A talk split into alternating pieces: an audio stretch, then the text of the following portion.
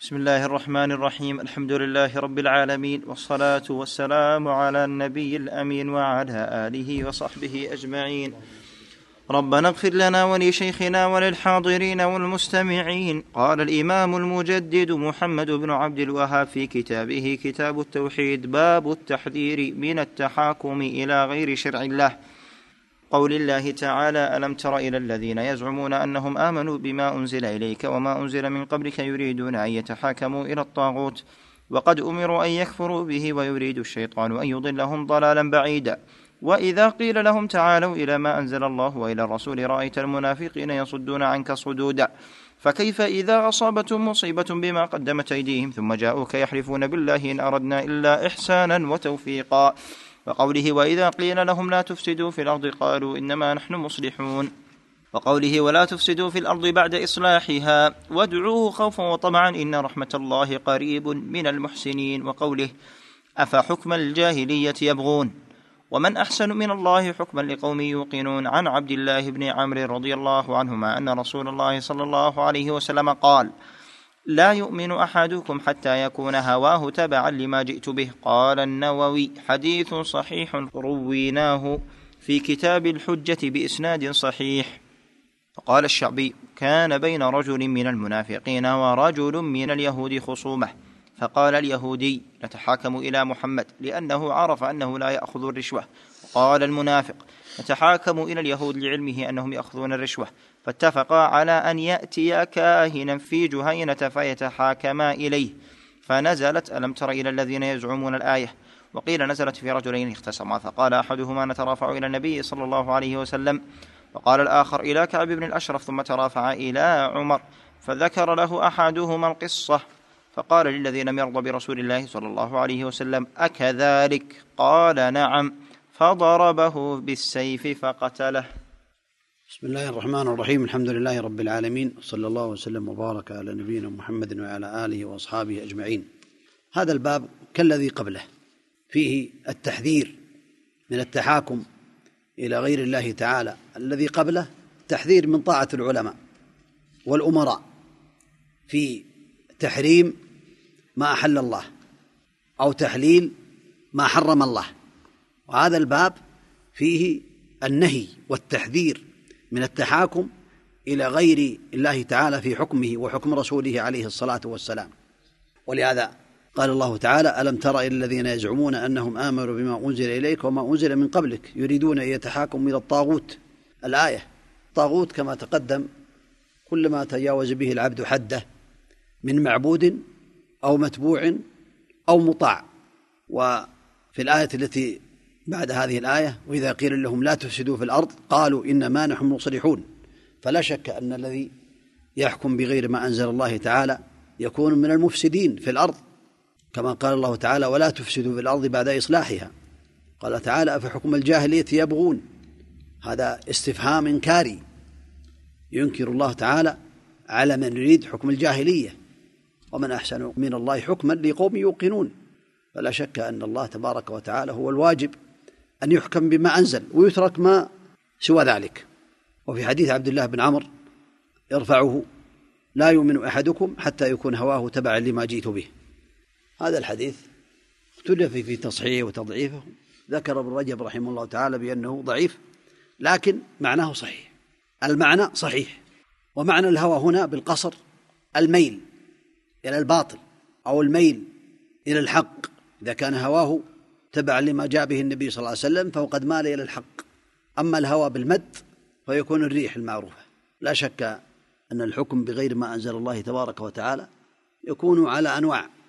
إن حكم بغير ما أنزل الله وقال الحكم بغير ما أنزل الله أفضل من الحكم بما أنزل الله. أفضل من الحكم بما أنزل الله. هذا يكون كافرا كفرا أكبر مخرجا عن دين الإسلام وإن كان قال بأنه يساوي حكم الله. الحكم بغير ما أنزل الله جائز والحكم بما أنزل الله جائز. هذا جائز وهذا جائز. فهذا يكون كافرا كفر أكبر.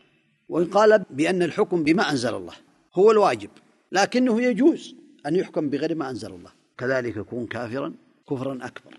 الحالة الرابعة أن يقول الحكم بغير ما أنزل الله لا يجوز والحكم بما أنزل الله هو الواجب ولا يجوز مخالفته.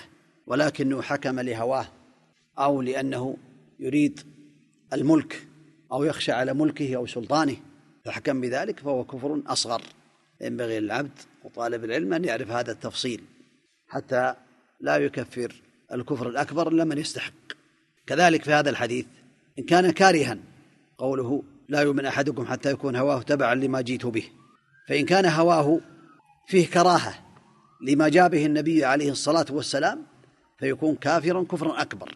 أما إذا لم يكن كارها ولكن آثر محبة الدنيا على ذلك فهو ناقص الإيمان.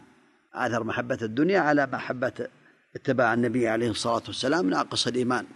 ولا شك أن هذا من الأمور التي ينبغي الإنسان أن يفهمها. وفي هاتين القصتين ذكر المحاكمة بين المنافق وبين بعض اليهود. أنه اختار أحدهم قال لا أرضى حكم محمد عليه الصلاة والسلام ولكن أراد اليهود أو الكاهن. هاتان القصتان ذكرها العلماء رحمه الله تعالى وفيهما نظر لكن المعنى صحيح. المعنى صحيح وإن لم تصح. قد ذكر بعض العلماء أن هاتين القصتين وردت عند الطبري بإسناد جيد.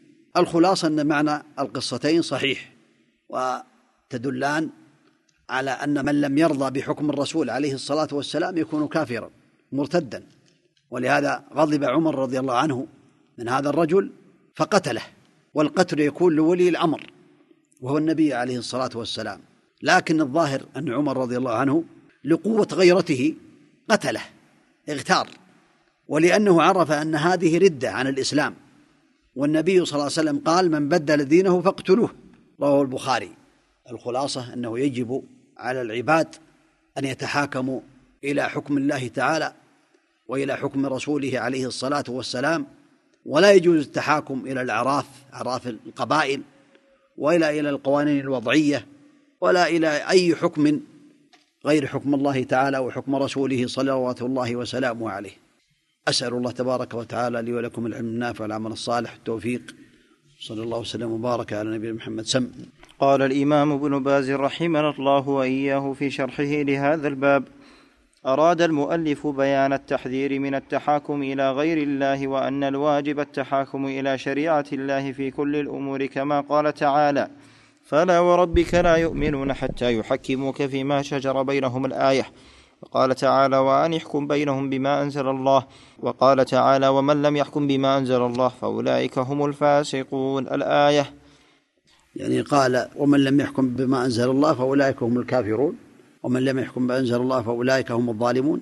ومن لم يحكم بما أنزل الله فأولئك هم الفاسقون. الآيات نعم. فهذه تدل على وجوب التحاكم إلى شرع الله وأنه لا يجوز التحاكم إلى غيره كائنا من كان وهذا أصل مجمع عليه. وتبين الآية أن بعض الناس يدعي الإيمان والإسلام وهو ليس كذلك بل هو من المنافقين. فإذا جاءت الحوادث والخصومات طلبوا التحاكم إلى غير الله وإلى الطاغوت وهو كل ما عبد من دون الله وكل من حكم بغير ما أنزل الله عن عمد وهوى. فالمنافقون يريدون من يوافق هواهم ويأخذ الرشوة ليحكم لهم بغير شرع الله. وهذا دليل على نفاقهم وهذا شأنهم الإعراض عن الحق كما قال تعالى وإذا قيل لهم تعالوا إلى ما أنزل الله وإلى الرسول رأيت المنافقين يصدون عنك صدودا فالواجب الحذر منهم ومن أخلاقهم الذميمة. وإذا قيل لهم لا تفسدوا في الأرض قالوا إنما نحن مصلحون. فيزعمون أنهم مصلحون مع فسادهم لجهلهم وضلالهم ونفاقهم. انقلبت عليهم الأمور حتى صار الفساد صلاحا. لهذا قال تعالى ولكن لا يشعرون. ولا تفسدوا في الأرض بعد إصلاحها. وصلاح الأرض باتباع الشرع وتحكيمه وفسادها بمخالفة أمر الله والتحاكم إلى غيره.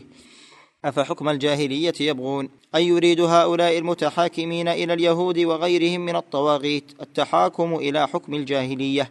وهل هناك حكم أحسن من حكم الله؟ فهو أعلم بمصالح عباده والعالم بما تنتهي إليه أمورهم وعواقبهم.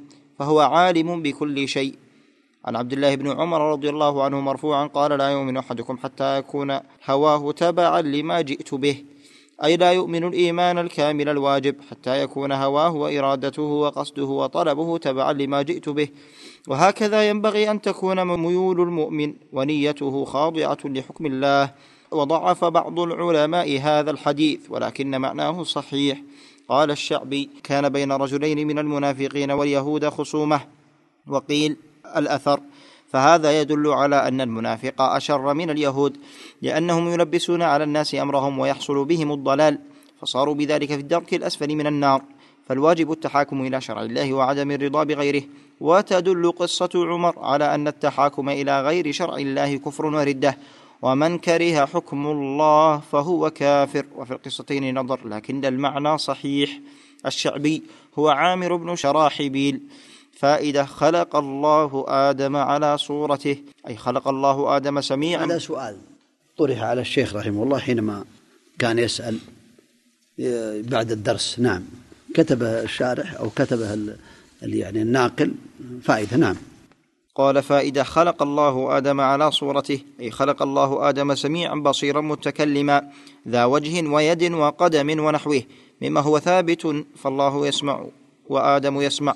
والله متكلم وآدم متكلم ولكن لا يشبهه في الذات ولكن لا يشبهه في الذات ولا في الصفات ليس كمثله شيء.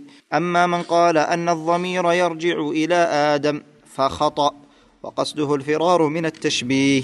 انتهى كلامه رحمه الله. بارك الله فيكم. صلى الله وسلم وبارك على نبينا محمد وعلى آله وأصحابه أجمعين.